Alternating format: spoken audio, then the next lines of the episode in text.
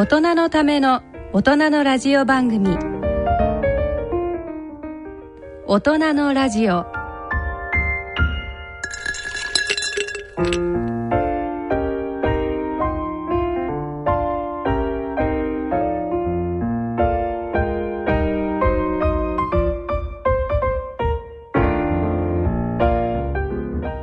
皆さんご機嫌いかがですか？沼尾ひろ子です。大人のラジオ第5週目のこの時間は特集農業女子会2013年夏と題してお送りいたします。で今回の特集はですね大人の皆さん特にこれ女性の皆さんに農業の魅力と実際農業を営むための情報をお伝えしてまいりたいと思います。この番組は野村証券ほか各社の提供でお送りします。野村野村、ちょっと気になるお金の話。今回のテーマは、定年退職後の健康保険です。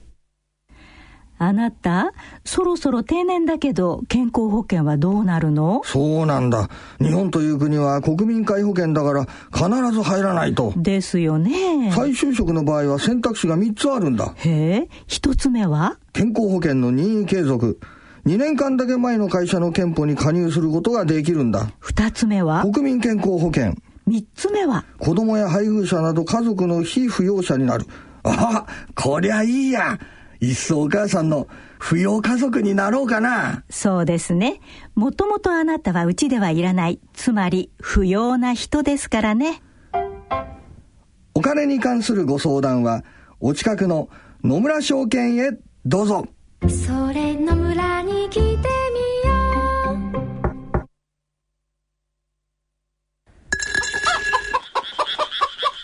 う。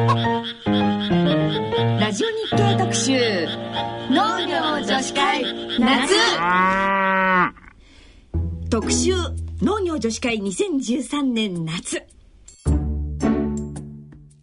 えーそれではですね、番組を一緒に進めてまいります、農業女子メンバーから自己紹介してまいりたいと思います。まず、私ですね、えー私、沼尾ひ子はですね、えーこのようにですね、アナウンサーという仕事の傍らですね、えっ、と、今、週末、実家の栃木県宇都宮市で農業をしております。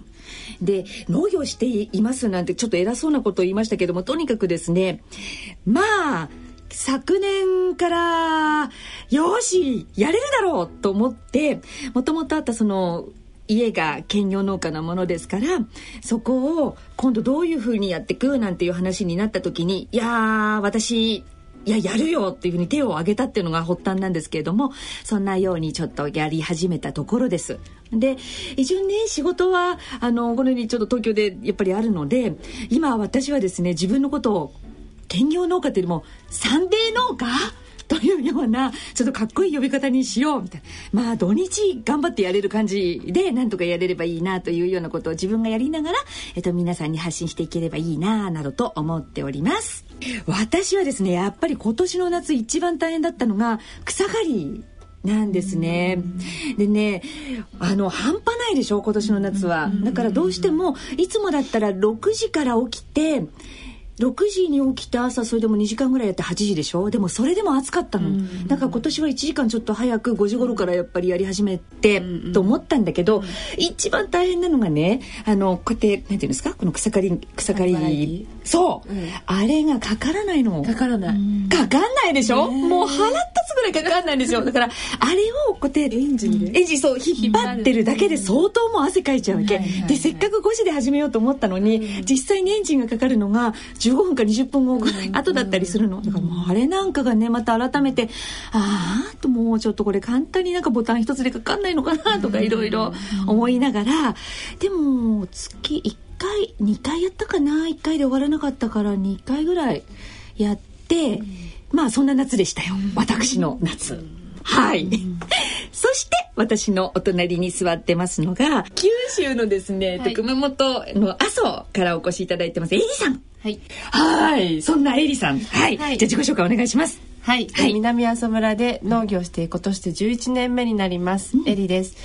えー無農薬のお米と、えー赤牛を飼っているんですけれども、うんうん無農薬のお米はあの、えー、産直っていうんですか、うん作って毎月精米したてをん。5キロずつの袋に入れてうん。お客さんに直接届けてます、で収納したきっかけというか私が収納したのは、あの大学時代に、え自分が一目惚れして惚れ込んで、あのなんていうんですか、ん。肉肉食女子っていうんですか、結婚までこぎつけた彼があの農家の跡取りだったっていうことで、まあ、いつかはしなきゃいけないっていう立場だったんですけど、年取ってから始めるのも大変だなと思って、うん。あの阿蘇に遊びあの訪れた時に本当にいいとこだったんで、もう旦那さんの背中を押してとかじゃなくて、あの本当首根っこ捕まえる感じでもうやるよって言ったのが11年前ですね。でも改めてちょっともう一回もう一回とか聞きたいんですけどね、はい。だから旦那さんが「いやうちの農業やるのが条件だよ」みたいなそうじゃなかったってことね。全然言ってないです。言ってないです。ん。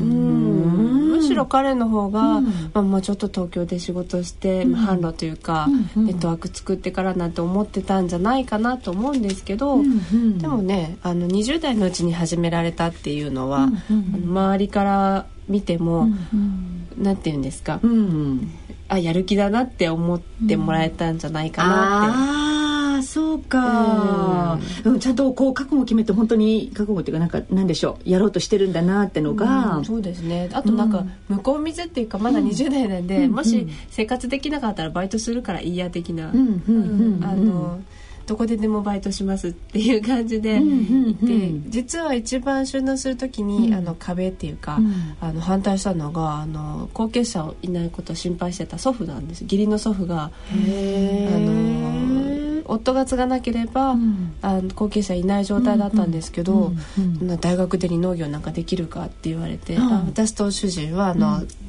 神奈川で大学に行って、うんうん。その後留学までしてるんですけど、うんうんだから誰もがもう農業なんかしないって思ってたところをうんうんうん行くっていざ行ったら、うん。農業じゃ食っていけないって言われて、うんうん。でもまあその時はバイトするからって言って始めて、うんうんうんえー10年間で大体面積5倍ぐらいになって、今結構いっぱいいっぱいでやってますけど、一番最初にじゃああのーあの行った時っていくつの時？うーんと、ん。28? ぐらいかな。もう20代も最後でしたけど、うん。うんうんはい、でその後3人の息子ができて、うん。今は家族とあと研修生が今1人いてくれて、うん。5人？6人体制でやってます、うん。はい。そんなエリさん。はい。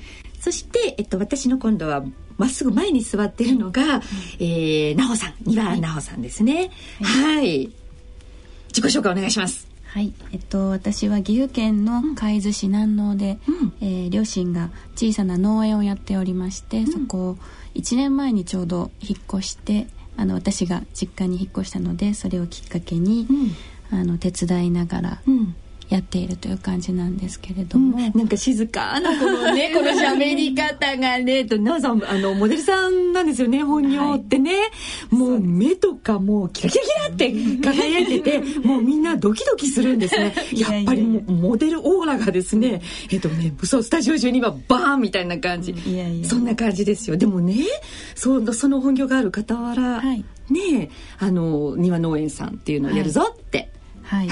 あのうちはもともと兼業農家でおはい。米とみかんを主に作っていたんですけれども、まあ、父があの引退を機に6年前に引退したんですけれども、うん。それを機に、あのまあ、農園をやっていくっていうことでうん。やっていて、私は大学卒業して12年間東京に住んでたんですけれども、うん。うん。うん。まあ、その時は本当に岐阜に帰ることは全然考えてなかったんですけれどその時はやっぱそうでしょ、全然なかったですね。はい。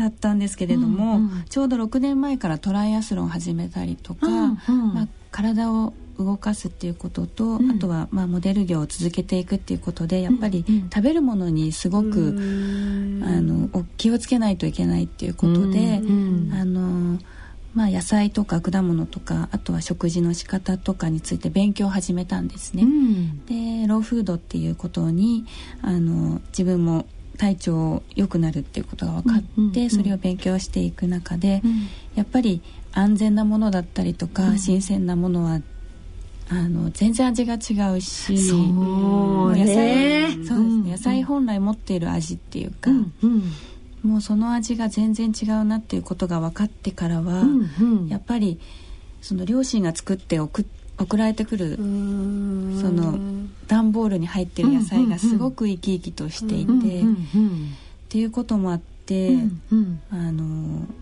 そういうものを作ってるんだってことがすごく素敵だなっていうこともあって、うんうん。で、まあ、食べたいものは作ろうっていうことで、うん。ちょうど1年前にうん。岐阜に引っ越して、うんうんまあ、手伝いながらまだ勉強中ですけれども、うんうん。やっているという感じです。ねえ、で、なおさんは、さっきあの、トライアスロン始めたんですよって言いましたけど、えっと、9月8日、えっと、今、1週間後にですね、はいそうですね。えっと、日本代表、日本代表。あの AG グループでなので、自分の年代ですね。自分の年代が30から34のうん。年代で、うん。まあ、今回あの、まあ、成績が良かったので、それすでご行くで、えっと、国際大会とか、その大会が、えっと、9月8日、どちらでしょう8日でラスベガスです。ラスベガスなんですね。はい。かっこいいね。え、それは、えっと、ラスベガスっていうと、えっと、あの、な、な、キラキラのこの、キラキラと、ところではないんですけれども、はい。から少し離れた場所で、で当然海とかもないので人工の湖がありまして、まあ、決して綺麗とは言えないんですけれども、えっと、ちょっと、あの、入ると砂漠じゃないですか？はい、あの辺りは？あの辺りを、うん。あの山も結構あってその起伏がある中を走って、うん。気温はもう40度超えて、まあ、過酷なところで行われるっていうのもあって、はあ。走ってあと自転車もでしょ？走そうです。最初スイム、うん。次バイク、うん。次がランです。何人ぐらいでさレースなんですか？チャンピオンシップは1000人ぐらい、えそんなに参加するんですか？もうちょっとかな？ちょっとへえもっといるかも。えでも世界中から集まるんですか、そうですね。へ1000え人もっとですね。うーんこんななんかねとてもそんなレースに出るように見えないのに。随分たくましくなりました。ねエンジンかけちゃいますみたいな。でもやっぱり岐阜に引っ越して、うん。あのまあ、畑を手伝いながら、うん。美味しいものをちゃんと食べて、うん。で体作りができたっていうこと、ん。あと環境がやっぱりトレーニングする環境が良かったっていううん。のがやっぱり一番のその行く権利を取れた。ってう。ん。頑張ってください。応援してます。はい。応援してますよね。うござい。はい。で、なおさん今、あの、ラスベガスで、で、だと、一週間後に海外って言ってました。あの、エリさんも夏の間は実は3週間、はい。えっ、と、北はい。欧に行ってたんですよ。ねえ、ちょっとその話をですね、伺いたいんですけれど、い、つもフェイスブックでね、あの、いろんなこの写真ですとかこう上がってるの見てね、いい、なんて素敵な夏休みを過ごしてるんだろうと思いながらいつもいいねボタンを押してたんですけどね。初めてですよ。夏に、あの農場を開けるっていうのは本当に収納以来初めてのことで大体、あの農家といってもいろんな形態あるんですけど、お米作ってると冬は時間があるので、冬にあの海外行ったり旅行行ったりすることはできたんですけど、夏って絶対出られないんですよね。そうですよね。うん。うん。で、あのまあ、出ようっていう気もならないぐらい朝最高のとこなんですけど、うんうんあの収納10年目の一応リフレッシュ休暇ということで、強引にあの両親が古希を迎えたんですでその記念に、うん。あのうちの母があのフィンランドに親しい友人がいて、ぜひ行きたいと。でフィンランド行くのにね冬じゃ嫌だなと思って、うん。で半端なくね。年寄りを冬連れ出すのはっていう理由で、もうあのちょうど研修生が来てくれてるであの真夏のもう田んぼに入れなくなっちゃう時期っていうのがあって、うんうんまあ、入んない方がいい時期になったのを狙って、あの夫に「あのー」っていうお伺いを立ててですまあね。一応ね。ははいい。で子供も連れていくっていう条件というか、まあ、子供もちょうど夏休みなので、うんうんあの行って、うんで旦那は旦那で、あの独身気分を味わってみたいな。旦那さん置いてったんですね。はいもちろん。もちろん。もちろん発言が今出ました。誰かでもね残ってないとやっぱり水の管理しなきゃいけないんで、うん。みんなが離れることはできないんですけどでもすごく衝撃的だったのは、フィンランドに行った時に、夏のバカンスって向こうの人、本当に3週間とか6週間とか取るの普通なんですけど、その間、あの農場手伝いに公的な機関から来てくださるんですって。それはすごいですよ。だから今回、こ今回は多分主人も、あの独身生活楽しんでくれたと思うんですけどでもやっぱり家族でも行ってみたいなって、別に海外まで行かなくても、家族で夏休みどっか行きたいなって思ってもなかなか行けないじゃないですか、まあ、1週間10日とは言わなくても、3日4日でも夏は一日も開けられないですから、そんな時にこうなんかほサポートシステムがあるっていうのはそれ日本でも絶対それすごくねえだって農家さんってやっぱり休み本当に取れないですよね,、ですよね。うん受けられないしそんな仕組みができたらすごくいいですね、10日間までは無料で、うん。それ以上になると有料でも受けられるっていうことで家畜がいようが野菜があろうが、うん。お休み取れるようになってるんですいやー素晴らしい ねえ。ちょっと今日はですねそんなようなえこんな仕組みもできたらいいんじゃないの？みたいな。あのそんな話をぜひですね今日はですねあのもう一方、実は農業女子会の新メンバーをこちらにお呼びしてるんですね。今度は私の斜め向かいに座ってらっしゃいます、えっと、農水省収納女性化事業係長の有富真麻さんをお呼びしております有富さん。有富です。ね、あの可愛らしい、この、なんていうんですか、ピンク色のカーディガンに、花柄の、なんかタンクトップみたいな感じ、すごくなんか、女子みたいな 感じな。女子会なんでちょっと頑張ってきます。女子会に来てくださいました。ありがとうござい。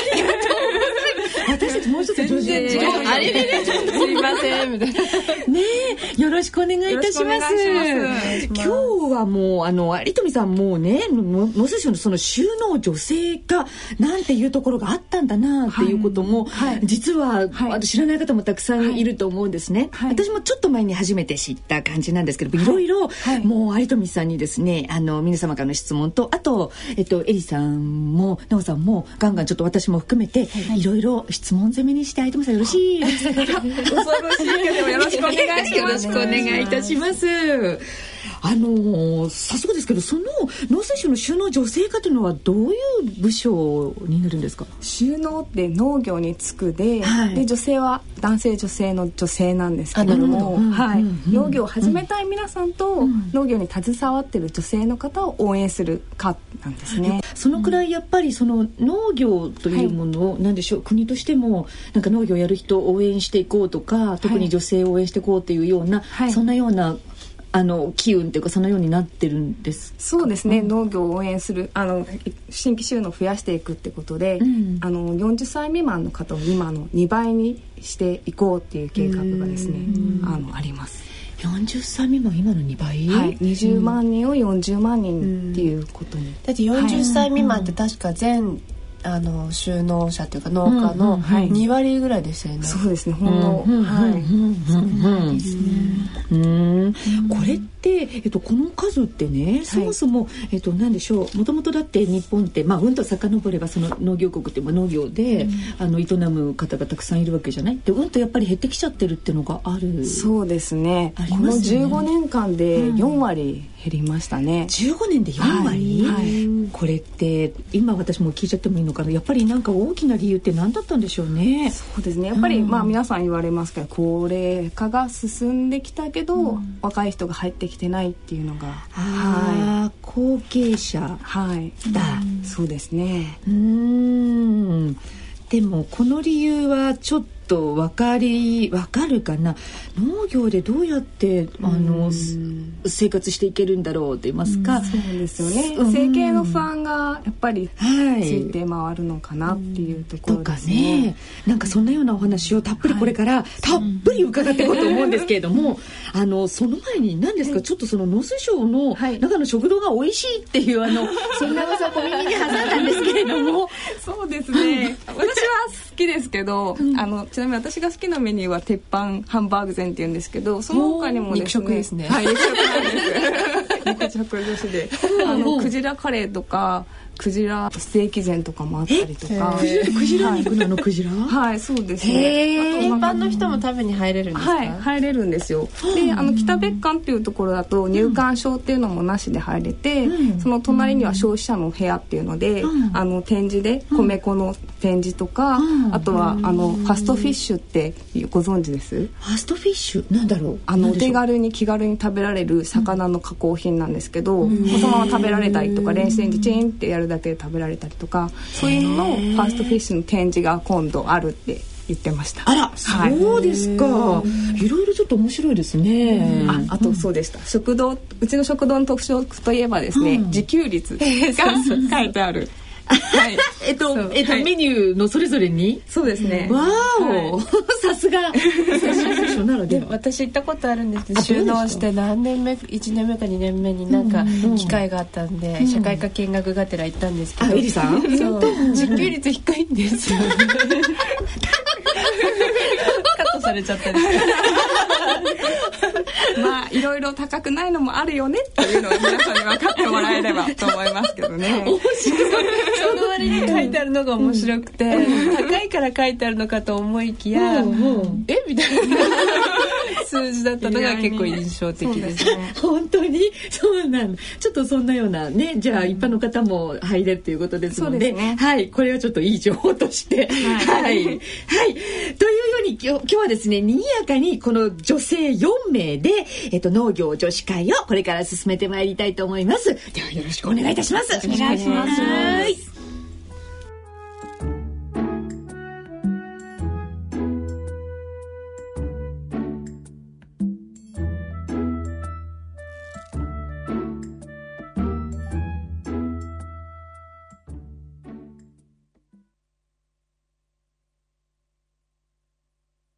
野村。資産とはあなたの生きてきた時間です。あなたの足跡です。あなたの背中です。だからこそ私たちはあなたという人を知りたいと思うのです。本当の答えはお客様との会話の中にありました。資産の相談なら野村のコンサルティング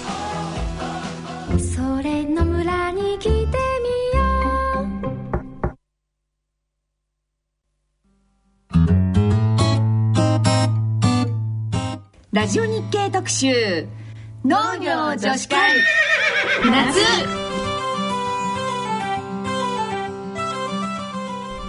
大人のラジオ特集。農業女子会。2013年夏。進行役の沼尾ひろ子です。これから、えー、とエイリーさん、ナホさんそして今日は農水省の有富さんと私と4人で進めてまいりますけれども早速ですねあの実際にエイリーさんもナホさんももう収納してるわけですね。でこの、えー、と何でしょう、ま、喜び？喜び？それとあと今度始めてみてからの悩み？そんなのをですねちょっと最初に伺いましょうかね。はい。私自身はですね私から言っちゃおうかな。はいお願いします。私はねやっぱり一番あの実際に始めてみて実は始める時のあのことのなんでしょう心配っていうのは実はなかったんですね。なんでかっていうとやっぱりきっかけがやっぱ震災なんですね。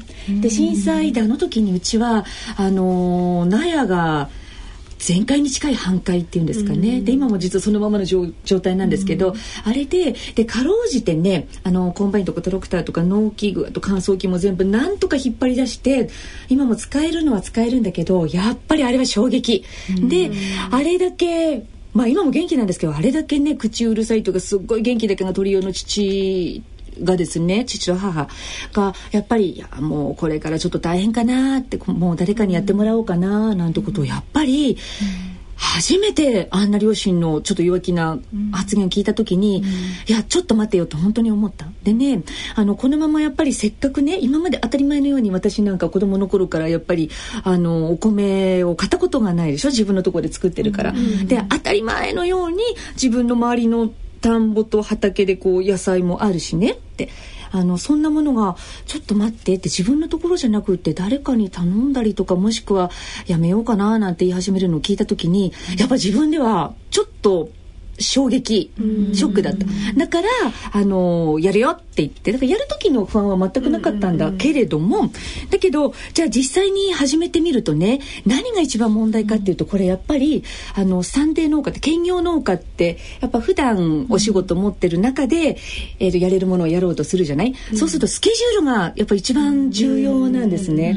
でできることならまあ一般的にはまあ私はちょっと仕事的にも自分でスケジュールも組めるのもあるけれどもやっぱりその土日に持ってこうですとかいろんなことを決めた時に、天候天気によってそんな人がねあの決められるようなスケジュールでやっぱりできないじゃないですか、特に今度9月になったら稲刈りでしょで稲刈りだとこれ台風が来たらその日できないしどうしようだとか、そんなことがあるとあの思い通りにやっぱりいかないっていうのが私の中では一番の今悩みかな、不安っていうよりもちょっと悩みですね。うん、だからどっかでこれ楽天的じゃないとある意味できないのかなとも思う、ね、まあしょうがないかみたいな、そんなような感じでやっていかないとなのかなって今思ってるとこです。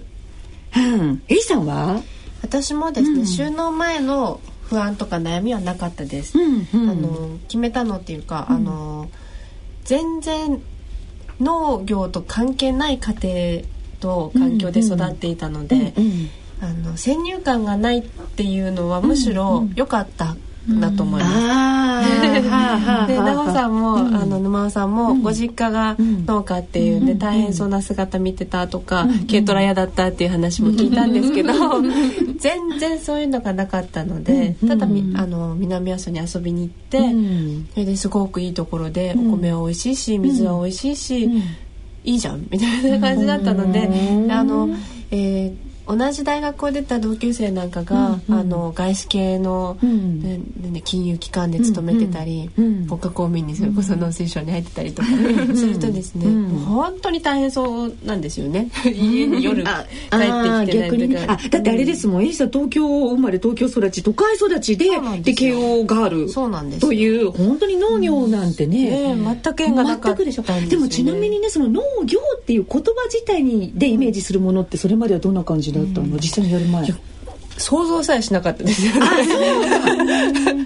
そう。だから、はいはい、じゃあ継ぐべき立場にあって、あんないいところで、他の仕事だって楽じゃないんだったらやろうっていうぐらいの勢いだったので、悩みも不安も何もなくて、でえー、むしろが語学ができて、うん、あの収納前にドイツに3年間留学していたのでいざとなりゃその、うん、の換気とかそれから空いた時間にバイトでそのバイトしてもいいしそ通訳とかの仕事をしてもいいしって思っていたので、その点の収入に関しても、子供もいなかったこともあるんですけど、その当時は、あの移住に関しても全く知らない土地ではなくて、夫の郷里だっていうこともあって。不安も悩みもなかったです。うん、今現在やってみて、えっとストレスはないです。ストレスはノーストレスです本当に、あの楽な仕事じゃもちろんないですけど、もう夕方に日暮らしが鳴くのを聞きながら、もう夕日が沈んでいくのを田んぼで見るみたいなもうそれだけで癒されちゃう感じで、あのストレスはないんですけれども10年間やっぱりやってみると、そのねあの慶応も出たんだから、あんた会社にして、ちゃんと地域に雇用を作りなさい、多分あの後で収納の話にもつながると思うんですけど、あのなかなか貸してもらえないじゃないですか田んぼとか畑って、いきなりやろうと思ってもね。そうなの。そう。だから、うん、あの10年やってると、うん、それに一応後継者なんで、うんうん、使ってくれっていう声が多くなってきたんですね、特にここ何年かでもう高齢で辞めるから、あの田んぼ使っ作ってくれとか使ってくれとか、買ってくれとか。いう話が出てくるようになってきま直接うん、直接はいありますねでそういうふうになった時に、あの何を目指すんだろうっていうのが、悩みっていうよりは、どういう方向に行くんだろうっていうのは、しょっちゅう夫ともまだ話してますねでその、えー、もう国の方針でいくと、規模拡大して法人化して、えー、雇用の場を作って、それでまあ、数自体は減ったとしても、うん、そこのあの一経営の規模が大きくなればいいというか、まあ、それを進めるような、方向に、まあ、方向ですよね。はい、なんですけど、私と私と同世代とか、まあ、あの今年来年40になりますけど、それ以下の世代だと、むしろライフスタイルとして見られてるところがすごくあって、でその確かに同じ大学を出て、すごくまあ何ですか高収入の仕事に就いてる人たちが、じゃあ家族と過ごす時間も少なかったり、あのすごくストレスに囲まれてたりっていう中で、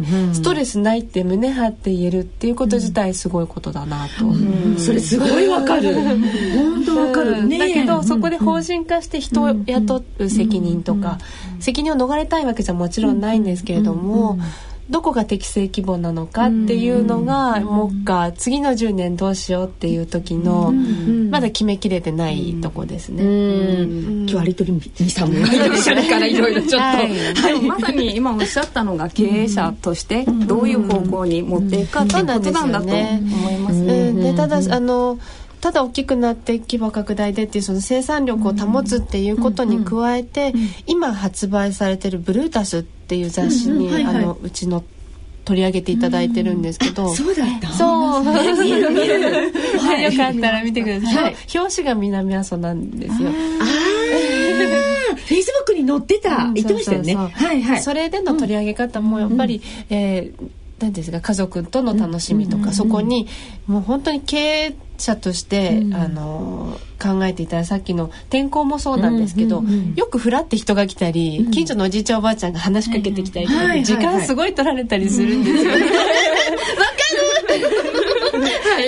であと子供たちもですけど、受け入れ持ちしていて、そうすると経営的に考えたら、時間のすごいロスがいっぱいあるんですよ。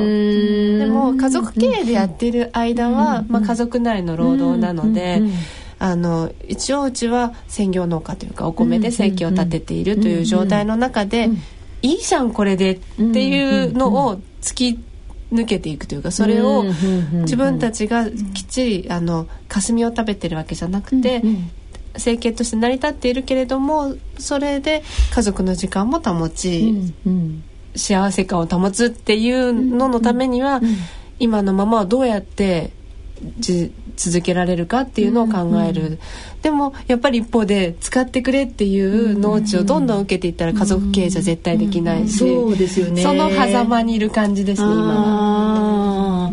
い。うん。深い悩みです。うんうんうんうんうんえっと奈緒さんは？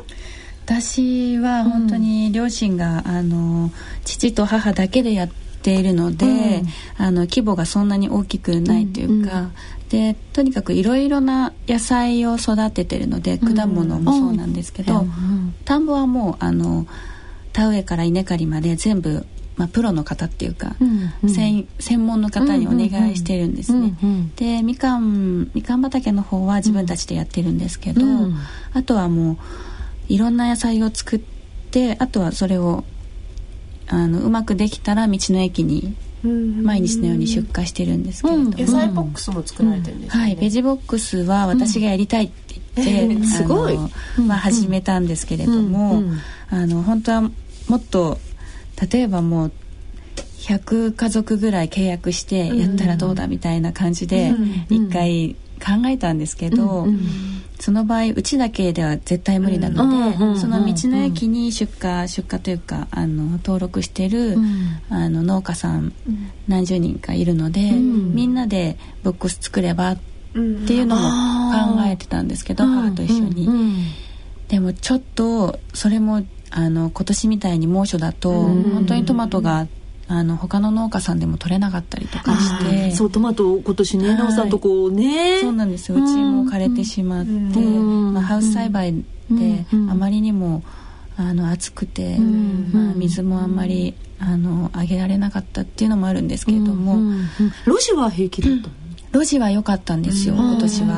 ハウスがダメだったのはい。でもロジの場合は台風だったらダメですもんね。そうですね。で雨が、ねあの梅雨の時期にも実がなるので、雨がダメだっていうことでハウスにしたんですけど、それがダメだったかなっていう感じですね。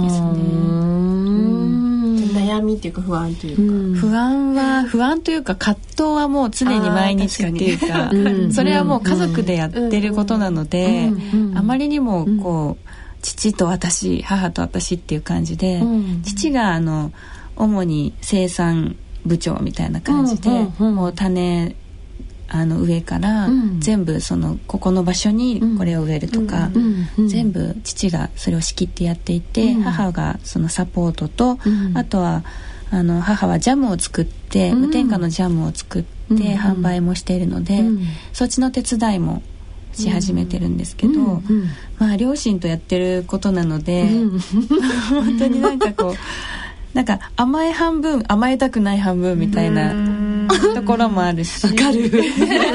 すごいわかる。喧嘩もする。しますよね。イラッとすることも。そうそうそう。あんまり怒らないんですけど。あんまり怒ることはないんですけど、まあなんか不機嫌になったりとかそういうことはありますよね。うちもしょっちゅう喧嘩してやってます。え誰と？旦那さんと？旦那と